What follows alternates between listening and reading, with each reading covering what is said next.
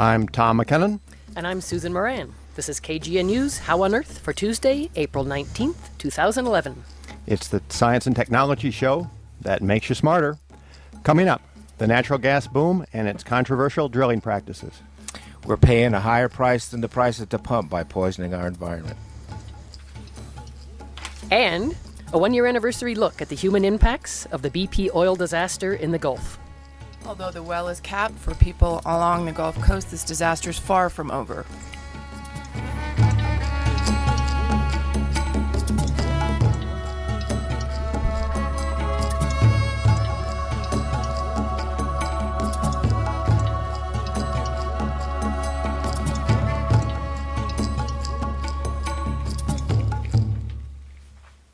Now the news. Just when you thought it was safe to go back to the grocery store, Breanna Draxler shocks us with news about meat safety. Antibiotics are commonly used to keep cows and other livestock disease free, but they may cause diseases in the people who eat their meat. A recent study shows that such antibiotic use has led to resistant strains of bacteria that persi- persist in the meat all the way to the grocery store. Researchers at the Translational Genomics Research Institute tested meat from 26 grocery stores in five U.S. cities. They found that nearly half of the beef, chicken, pork, and turkey sampled was contaminated with Staphylococcus aureus, or staph bacteria. The staph bacteria can cause skin infections and pneumonia, and DNA testing showed that the contamination came from the meat itself. To make matters worse, the bacteria in half of those contaminated samples were resistant to at least three types of antibiotics. That means antibiotics are useless as treatment. Cooking the meat kills the bacteria, but handling and cross contamination in the kitchen still pose threats to human health. The study was published last week in the Journal of Clinical Infectious Diseases. It was the first to look at the, those bacteria in the food supply. The government regularly tests commercial meat for four antibiotic resistant bacteria, but staph isn't one of them. For KGNU, this is Breanna Draxler. Space buffs out there know that Saturday, April 23rd, is Astronomy Day. Fisk Planetarium and Sommers-Bausch Lab- Observatory at the CU Boulder campus will be hosting special events from noon until midnight. There will be special displays and presentations on such diverse topics as the search for extrasolar planets, different kinds of light waves astronomers use to observe stars, black holes, and even the Big Bang, planetarium shows, rocket launches, and even prizes. Weather permitting, the Solar Telescope will be open during the day to observe the sun, and a wide range of telescopes will be available at night for public stargazing. The event is free and open to the public.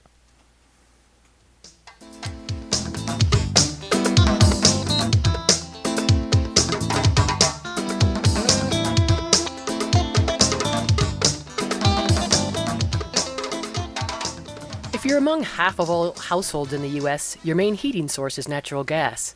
So if you've driven along I 70 west of Glenwood Springs through Rifle, Parachute, and other towns, you're familiar with how much drilling has transformed Colorado's landscape in recent years.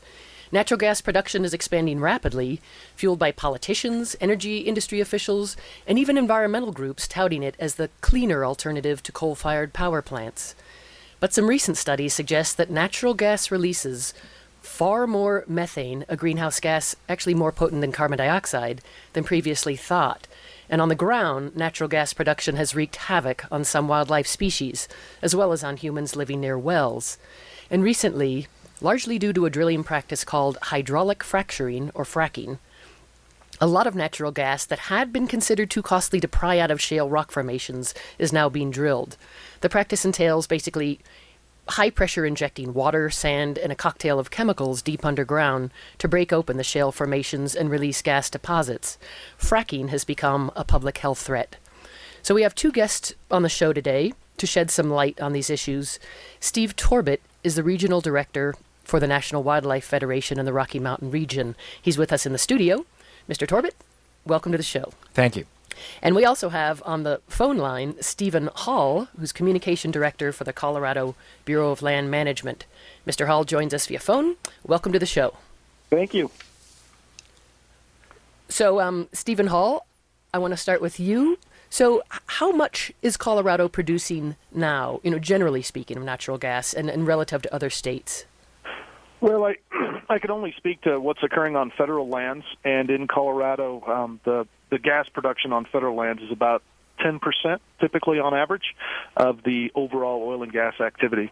We've certainly seen an increase in gas production in Colorado, and, and you hit it hit the nail on the head. It's it's due to hydraulic fracturing, and that's opened up a lot of formations that were previously inaccessible, and the switch away from coal to fuel power plants. As you know, here in Colorado, uh, state law was passed that mandated that that occur and so there's obviously been more interest in drilling for more natural gas to meet some of that demand. So then, versus even 10 years ago, like what was the, the last recent peak in production in the early 80s, or, or when, and where are we relative to that? Well, in terms of, of natural gas wells, Colorado really peaked in 2008 with 8,000 total wells drilled that year. Um, that would be on state, private, and federal lands we we saw a peak there because natural gas prices started to drop. Quite frankly, because production was starting to keep a better pace with demand. So as as the price of natural gas started to decline, you saw a lot more folks looking at natural gas as an alternative fuel source, both for coal and potentially to fuel vehicles. So you've seen a great deal of investment in the infrastructure of natural gas production. Um, and then in, in Colorado, so what's the breakdown of the drilling that's going on on BLM and federal land versus state and private, and just describe those distinctions? Okay, well, in 2010, there were 5,500 wells overall drilled in Colorado, and about 710 of those wells were on federal lands. So a little under 10% were wells that involved the Bureau of Land Management, which manages the public's mineral estate. Those wells generated about $200 million in direct royalties, half of which goes to the state of Colorado. And it's really an important part of the economy, particularly in rural parts of the state. Right, and and then as I mentioned before, we've got this fairly recent, at least the the new practice, a fairly recent form of um, high pressure drilling. Could you describe just what it takes to do this hydraulic fracturing and, and why it's so important economically and otherwise? Sure. Well, the, the notion that fracking is new is really not accurate. Ever since people have been drilling wells, they've been fracturing wells, and it used to be as sophisticated as dropping dynamite or nitroglycerin down a hole. so the, the notion of breaking up these formations has been around as long as drilling. What is new is using high pressure technique to fracture those wells thousands of feet below the surface. And that is it's it's been a fairly common practice for about the last 10 years, but it's become increasingly refined and, and more effective from a gas production point of view. And it's opened up a lot of formations that were previously inaccessible. And it's high pressure and describe some of the chemicals. Um, you know, there are a variety of chemicals that are used and a variety of things as simple as walnut shells. what has made fracturing, I think, as controversial as it's been, is there is no requirement that industry disclose what is in those fracking materials, and it's not something the BLM regulates. Regulation of what is in fracking chemicals, that, that cocktail, really falls to the Colorado Oil and Gas Conservation Commission here in Colorado and also to the EPA. What I think has fueled a lot of the recent controversy about fracking is really what's occurred in the mid Atlantic states and the Midwest, where you've had areas that don't have the robust regulatory framework at the state level that Colorado has. These are areas that have never had natural gas development before, and I think they're scrambling to figure out the right way to regulate things as simple as what do you do, how do you dispose of the waste fracking material those are things that most of the western states have wrestled with for a number of years, and I think have done a pretty good job but even of in the managing the, the dangers. So you're referring to like the Marcellus Shale area in Pennsylvania and others? Correct. And Um, those are areas that had had oil production a long time ago, but it's it's relatively new for them to have large scale natural gas development occurring. So, in your mind and from the BLM position, is this practice safe, both for humans and for wildlife? Well, I think we manage the risks as well as we can. In Colorado, on public lands, we have not had an instance where fracking fluids have contaminated a public water source or domestic water supply. The, on public lands, we have a much more stringent um, environmental review and public comment period than any other development that occurs in Colorado. But it I've seems like recently. been seems like there've been a lot of cases around Rifle and the Divide Creek where there have been sightings of not only contaminated creek but you know sinks, basically tap water blowing up in people's houses and lawsuits and some law settlements already, and that's just yeah, those areas are regulated by the Colorado Oil and Gas Conservation Commission. Where those instances occurred, they did not involve public lands and public minerals. And I think there's it, the jury's still out in some senses whether or not and what the cause of some of those instances were. and you really have to ask the Colorado Oil and Gas Conservation Commission to comment on that. They're the ones who regulate what occurs on private and state lands. Right. So, and we're having this interview today partly because um, you guys at the BLM are having this public forum next Monday night or Monday evening in Golden to address the issue. Talk a little bit about what precipitated this and what you're hoping to achieve. Okay. Well, the Department of the Interior had, uh, given a lot of the concerns that are expressed, wanted to take a look at hydrofracking and put together some forums that would both educate the public about what's going on with hydrofracking, as well as solicit input on what we possibly should be doing differently. So we put together these forums throughout the country. There's one in North Dakota, there's one in Arkansas, and there's one here in Denver. The one in Denver will be on April 25th from 4 to 9 p.m. at the Denver Marriott West and we're going to have a panel that represents the environmental community, the wildlife community, oil and gas industry, state regulators, as well as the BLM. We're going to have a couple of hours of discussion and education from those different perspectives and points of view, and then have an opportunity for the public to comment. Thank you. Um, I want to bring in Steve Torbit, who's here in the studio from the National Wildlife Federation's Rocky Mountain Division. So, what would you say from all your years' experience working with wildlife and, and the habitat? What are the impacts primarily of on, on wildlife and their environment? Well, there's there's two things that we concentrate on, and first is the um, uh, fragmentation of the habitat, the above ground aspects of oil and gas drilling, and you know those are very significant. We're seeing the industrialization of many rural areas of Colorado, Wyoming, and New Mexico, where once um, previously undisturbed habitat is being turned into an industrial zone. The oil and gas companies are putting in man camps, roading areas that were never roaded before. The Piceance Creek Road, where I w- worked 30 years ago, you can hardly even drive on because all the haul trucks who uh, drive very fast, and uh, you know there's a lot of roadkill for the deer in that area once known as the Deer Factory of Colorado. Below ground, it is a little bit harder to uh, get a handle on the situation.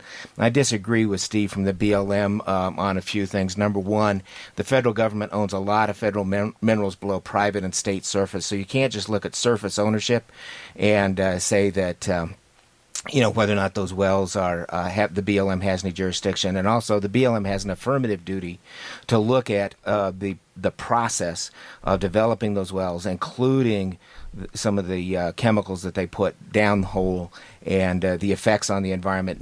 NEPA requires a hard look at the effects of any development on the environment, including the downhole stuff.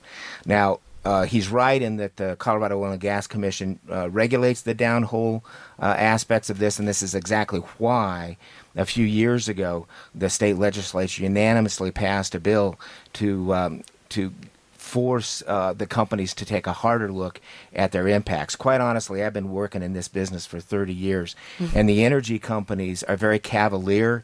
Uh, I, I can't tell you how many times I've heard, "We don't have any impacts on wildlife and fish. Don't worry, go away, be happy." And part of the part of the issue uh, in the Marcellus Shale in Pennsylvania, New York, Maryland, is that um, number one, there's a lot of people there. A lot of the stuff that happens uh, in the West happens in remote areas, and there's not very much oversight. Mm-hmm. But when you're developing uh, wells where there's a lot of people, there there's a lot of eyes watching you, a lot of concern for where the fracking fluids are being dumped. So we just have about a minute and a half. I just want to ask. So how would you rank this and its environmental track record relative to, say, um, wind farms? And concentrating solar power, you know, vast stretches of mirrors across the desert. Well, we have a common concern with energy development in that um, the BLM does not have a good track record of doing full cumulative assessments and doing it right. Siting is key, no matter if it's wind, solar, or um, oil and gas. And so you have to take a hard look, especially if you're concerned about wildlife. You have to take a hard look up front. And if it means moving it, moving a well, moving a solar plant, then if you want the critters around and you're not going to have a devastated environment, then you have to take that hard look first. So just a little bit of time left, and I want to come back to um, Steven Hall. But so there was a report released Saturday by uh, the House Committee on Energy and Commerce, including our representative here, Diana DeGette, that list all the chemicals, saying for the first time it's this comprehensive investigation of 579 or something chemicals that are used, um, many of them carcinogenic or known to be carcinogenic and toxic. Um, Steven Hall, from the BLM's perspective, how do you view this? I mean, Diana DeGette has been pushing for the so called FRAC Act to regulate and to force companies to disclose more of the chemicals. Well, we, we don't take position on pending legislation just being appropriate as a federal employee, but but I think that investigation and other things are, are part of why we're having these forums, and we hope to hear from people and see if we ought to have a different regulatory framework to address these things, and if federal law supports us addressing those things. One one quick correction to what Steve was saying: the uh, 710 wells in 2010 that includes federal surface as well as federal minerals we really are uh, less than 10% of the activity in Colorado. We get the lion's share of the press and the publicity because we have such an open and public process. Well, thanks. And so once again, um, we got to close, but next Monday from 4 to 9 at the Denver Marriott West in Correct. Golden, there'll be the BLM Forum. So thanks very much. That was Steve Torbit of the National Wildlife Federation and Steven Hall of the BLM in Colorado.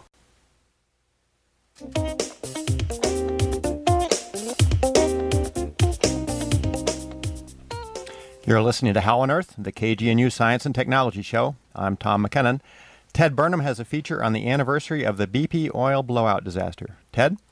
Thanks, Tom.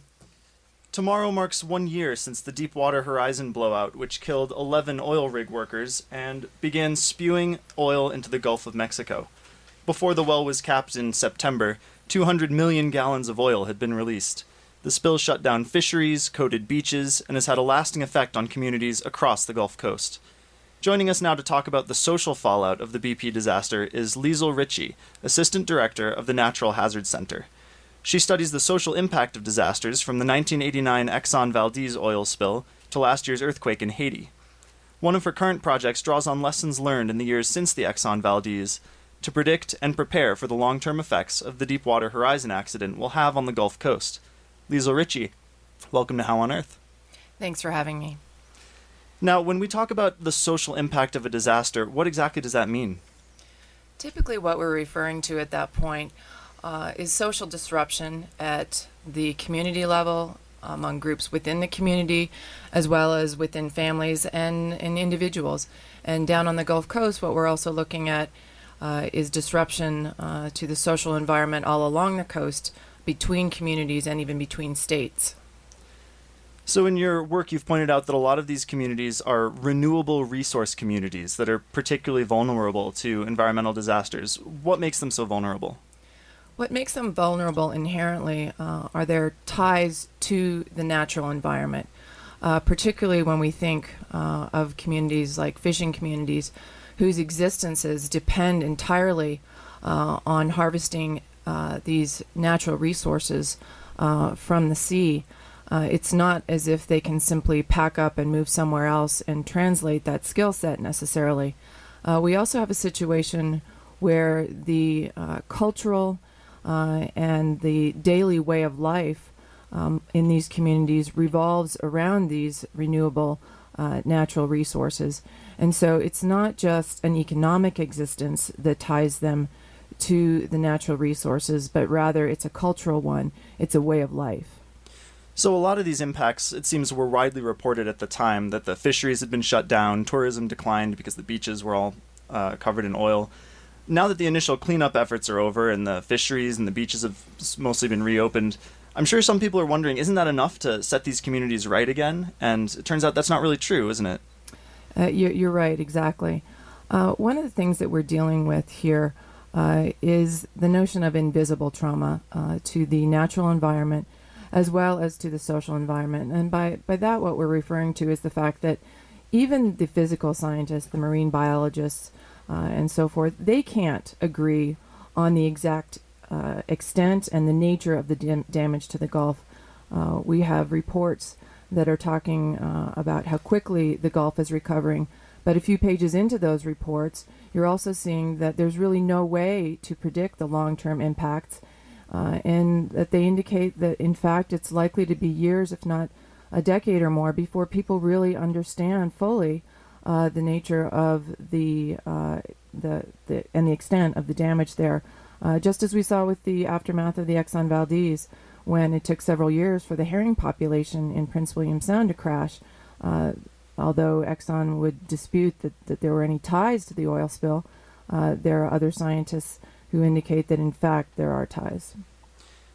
So, in researching this topic, I, w- I was struck by the fact that the cleanup effort actually ends up causing some of these lasting problems for the communities. Can you tell us about that process? I think from a, a perspective of my colleagues and I um, who've been looking at the Exxon Valdez oil spill and, and this bill and others in, in between, this is one of the most frustrating aspects uh, of, of these kinds of disasters. These are organizational processes, the claims process, uh, the cleanup processes, how contracts are led to work on cleanup and response and mitigation activities. Um, these are things that we could learn from uh, in, from past events. Um, you know, the conflict that arises when uh, certain people are selected um, over others to get contracts. There doesn't seem uh, among the locals to be a clear uh, and um, effective way of letting those contracts. That that results in a situation where there are inequities in terms of who gets these contracts, who then is making money, who then can support their families. Uh, there's concern uh, that uh, you know people from the outside, without much of a stake in the community, are just coming in, making money, and leaving. Uh, these are processes again that could be addressed. Uh, they're replicating themselves from uh, you know 20 plus years ago after the Exxon Valdez, and, and that's a real shame. So it sounds like the it's the whole process is causing stress both within the communities, within individuals, what ways could we address that? And is the government or BP doing anything to address those sort of psychological aspects? Uh, there does seem to be uh, a more concerted effort to address issues related to public health. But one of the things that's so difficult about these technological disasters and, and this uh, disaster associated with this invisible environmental trauma is that the effects are difficult to tell in the environment and they're also difficult to discern among the population. Um, BP would probably like nothing uh, more than to say, you know, these people who are having problems now were already screwed up to begin with. But in fact, what we're seeing uh, is in, increased reports of substance abuse in these fishing communities, domestic violence, and times um, first time reports of domestic violence. Uh, we also have increased suicides, uh, increased um, violence in uh, the public school settings, and so forth. So these issues are very real, but again, um, BP in particular would, would like to indicate that this is not their responsibility. Uh, and so most of the funds are going uh, to support environmental uh, related issues and public health, and they'd rather avoid, quite frankly, the mental health issues. Well, we only have a couple of seconds left, but when we look back at the Exxon Valdez spill, we can see that the damage is still being felt more than 20 years later. How long should we be prepared to deal with some of these impacts from the, the Deepwater Horizon accident in the Gulf? Well, it's hard to predict exactly, but what I would say is uh, that there are hundreds of thousands of people down along the Gulf Coast relative to the relatively small population that we looked at uh, up in Alaska. Uh, we're looking at increased economic complexity coupled with the, uh, the global environmental um, movements, um, and we're also looking at the environmental um, damage being uncertain. And as long as that's uncertain, I think we're going to be looking um, at years of uncertainty and chronic social impacts uh, along the Gulf Coast. I've been speaking with Liesel Ritchie of the Natural Hazard Center about the social effects still being felt on the Gulf Coast one year after the BP oil spill. Liesel, thank you for coming in.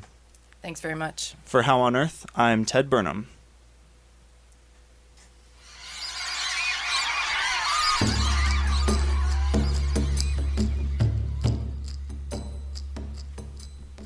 That's all for this edition of How on Earth. The executive producer is Joel Parker. Our engineer is Ted Burnham. Tim Morton wrote our theme music. Tom Wassinger produced it. Additional music from Ni Tagoe. Can't listen to How on Earth at a regular time? No worries. Just go to howonearthradio.org and click on the button to subscribe to our podcast. And if you're a musician, don't forget about our ongoing contest for a new theme song. Check out the contest rules at howonearthradio.org slash contest. And send your feedback to the KGNU comment line at 303 447 9911. For How on Earth, the KGNU Science and Technology Show, I'm Susan Moran. And I'm Tom McKinnon.